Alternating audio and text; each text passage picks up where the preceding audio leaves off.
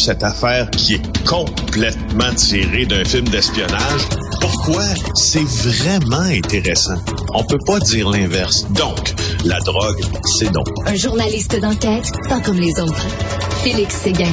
Félix, que se passe-t-il avec cet étudiant chinois? Ça fait plusieurs jours qu'on en entend parler, qui a disparu totalement. C'est vraiment inquiétant. Il s'appelle Feng Tian, il a 17 ans. Euh, il est d'origine chinoise, comme tu le dis. Il est récemment arrivé au Québec. Mais là, il s'est comme volatilisé. Et euh, Frédéric Giguère, dans le Journal de Montréal aujourd'hui, l'excellente Frédéric Giguère reprend ce dossier. Euh, moi, je, je, te dis, là, quand j'avais vu passer cette nouvelle-là, je crois que c'était un vendredi ou un samedi soir pour la première fois, je me suis dit, tiens, tiens, il y a quelque chose d'inexplicable dans ça, de mystérieux, de bien bizarre. Alors, la dernière fois qu'on a signe de vie de Feng Tian, c'est qu'il a envoyé un texto à sa mère vers 21h30 pour l'aviser qu'il allait se coucher. Euh, la mère était chez d'autres membres de sa famille ce soir-là et le lendemain, elle revient chez elle et elle trouve sa chambre vide. Alors, elle ne sait pas du tout où est son fils. Elle ne sait pas plus maintenant. Elle pense à ce moment-là qu'il est sorti prendre une marche, mais il ne revient jamais. Donc là, euh, on la voit, on, le voit marcher sur des caméras sécurité, d'ailleurs, que les policiers ont été capables de consulter, rue Saint-Jacques, euh, près du boulevard des Caries, mais après ça, plus rien. Euh, en fait, ce qui ce qui me fait euh, trouver cette histoire bizarre, c'est que quand quelqu'un euh, se volatilise comme ça, on pense tout de suite à un acte criminel. Puis dans ce cas-ci, on pense pas qu'il y a un acte criminel qui est connu, mais, néanmoins, on a hier on a déployé des, moyens, des moyens justement euh, importants à la police de Montréal pour élucider cette disparition avec les fameux gros autobus blancs et bleus, là, les fameux postes de commandement qu'on a dépêchés sur sur les lieux. Alors je m'explique bien mal ce qui est arrivé. Est-ce que c'était un dissident? Est-ce que c'était quelqu'un qui était très critique du régime chinois? Parce qu'on sait que, hein, on l'a appris, il y a des agents du contre-espionnage qui harcèlent les dissidents chinois. Est-ce que c'était quelqu'un comme ça ou c'était un... J'ai posé la question cette semaine SPVM. Euh, j'ai, euh, j'ai appelé pour demander si euh, il pouvait y avoir dans ça des raisons politiques qui auraient poussé oui. Tian euh, à, quitter se sentant en danger ou en voyons la chose au pire ou à Feng Tian d'être euh, victime d'un rap à caractère politique. je comprends qu'on pousse ça loin, là, mais à 17 ans, Feng Tian n'avait euh, pas de position hmm. euh, contre le régime, contre l'empire du milieu, quoi que ce soit. Alors c'est ce qui rend un peu euh, tout ça inexplicable. Alors je voulais t'en parler. Moi, je vais suivre ben cette histoire-là beaucoup au cours des prochaines semaines. Ouais. une infirmière accusée d'avoir créé de faux profils vaccinaux. La part d'une infirmière, bravo championne. Bravo championne. Tu vas voir que ça, euh, ça suppose plusieurs questions pour moi, dont une principale. D'abord l'histoire. Kayla Pellegrino, 31 ans, infirmière de Pointe-Claire euh, et euh, Vaudreuil d'Orion en Montérégie. Donc, elle est accusée d'avoir créé, oui, de faux profils vaccinaux dans le cadre de la dernière campagne de vaccination.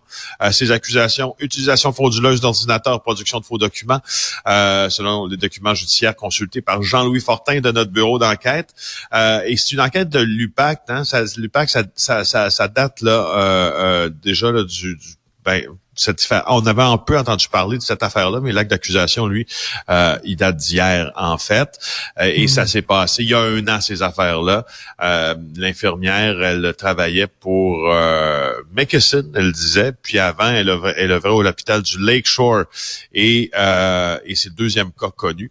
Alors, moi... Quoi, elle les vendait? Est-ce qu'elle vendait des faux passeports vaccinaux? Elle faisait de l'argent avec ça ou quoi? Ben, écoute, euh, elle, faisait de fausses, ce qu'on appelle de fausses alimentations dans le registre de vaccination du Québec pour elle-même et pour d'autres personnes. Je ne sais pas si elle en a retiré de l'argent, euh, auquel cas ça aurait été plus grave, mais voici la question que ça me suppose, que ça, que ça me pose en fait, c'est que si tu es infirmière, puis tu décides de verser, parce qu'il y en a aussi, c'est une représentation parfois un peu mathématique là, de la société, verser dans un certain conspirationnisme, puis tu ne crois pas au vaccin, si tu es prête à aller jusqu'à créer de fausses entrées dans un registre de vaccination, ben foi, ta job, c'est peut-être pas en santé. Ben Moi, c'est, je trouve que c'est le pire de, des pires, le pire du pire du pire, là, c'est elle pour moi aujourd'hui. Quand tu ben fais ça, Euh, j'aimerais, j'aimerais lui faire rencontrer un gars que je connais qui a eu la polio lorsqu'il était enfant, Félix. Euh, euh, il a souffert le martyr, il a passé des années à l'hôpital, euh, il, a- il est handicapé d'une jambe. Euh, grâce au vaccin, on a réussi à éradiquer euh, la polio. J'aimerais qu'elle rencontre ce gars-là. Il va lui dire à quel point c'est important un vaccin. Bref, euh, c'est pas fort. Comme tu dis, qu'est-ce que tu fais dans le milieu de la santé? Si tu ne crois pas au vaccin, qui me semble la base même de la médecine moderne? Euh, à Non, rien ça. comprendre. Let's go, tu va, t'en démissionne. Ben oui. on n'a pas besoin. Justement, en parlant du système de santé, euh, il y a un pharmacien pas fiable qui euh, peut-être va se faire expulser par Jean Coutu. Ben, je trouve ça intéressant de souligner le travail euh, d'Éric Yvan Lemay parce que euh, notre euh, mon, mon collègue et ami Éric Yvan au, au bureau d'enquête, lui, il suit les pharmaceutiques, les pharmaciens.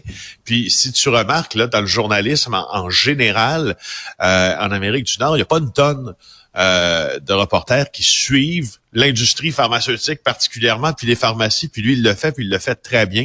Et il nous apprend aujourd'hui que Jean Coutu vient de faire expulser un de ses pharmaciens euh, qui avait pignon sur rue depuis 30 ans à Laval et que les patients, puis les patients, là, leurs dossiers, ils sont allés pour consulter leur dossier, ils sont allés à la pharmacie, boum, porte close, il n'y en a plus, ça existe plus.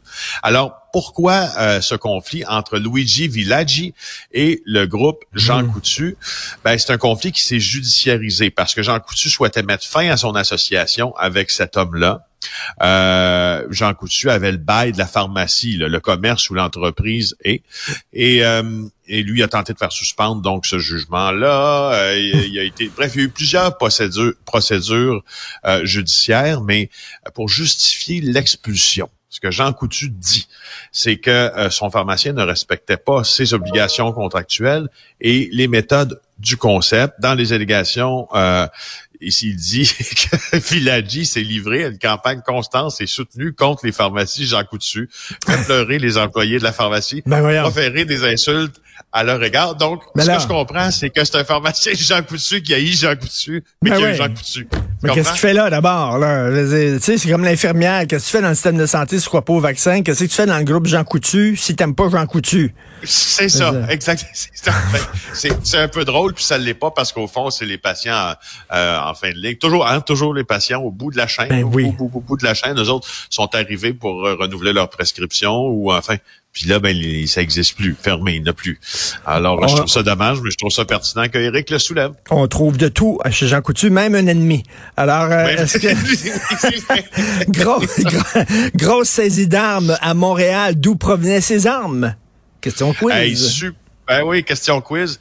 Euh, je trouve ça assez important. Euh, euh, c'est une grosse opération du SPVM. Honnêtement, bravo. Ça fait longtemps qu'on l'attendait. Euh, c'est une euh, énorme saisie qui a impliqué 10, tra- impliqué 10 euh, trafiquants de stupéfiants qui ont agi comme fournisseurs au sein des Hells Angels. Alors, tu vois, euh, les Hells Angels qui se disaient très loin de ça, là, les têtes dirigeantes, ben regarde, le réseau qui a été perquisitionné aujourd'hui, ben il y a un lien. Ils ont un lien avec les Hells Angels. Ah ouais. Alors, ils ont comparu, ouais, je trouve ça intéressant. Et juste te dire, en terminant, il reste, je sais qu'il reste peu de temps, mais quand les policiers de Laval sont arrivés, eux, pour faire une saisie euh, en semblable matière, chez un trafiquant de drogue, ils ont découvert le matin de la perquisition que la conjointe du trafiquant de drogue était l'une des leurs. Écoute, Elle a donc ça, été suspendue. Je pense qu'on est dans le thème aujourd'hui, Richard. Un pharmacien qui aime pas Jean Ben Coutu, oui. qui a Jean Coutu, une infirmière qui aime pas le vaccin, qui est infirmière, puis une policière qui est pas supposée, mais tant que ça, les bandits qui sortent Ben avec oui. un bandit? Effectivement, il y a comme un thème. il y a un thème ce matin, mais écoute, c'est hallucinant. Là. Euh, donc, elle savait fort bien, elle connaissait les activités de son chum. C'est assez spécial. J'espère. Merci beaucoup, Félix Séguin. Bye. Merci du bureau d'enquête. On se reparle demain. Passe une excellente journée.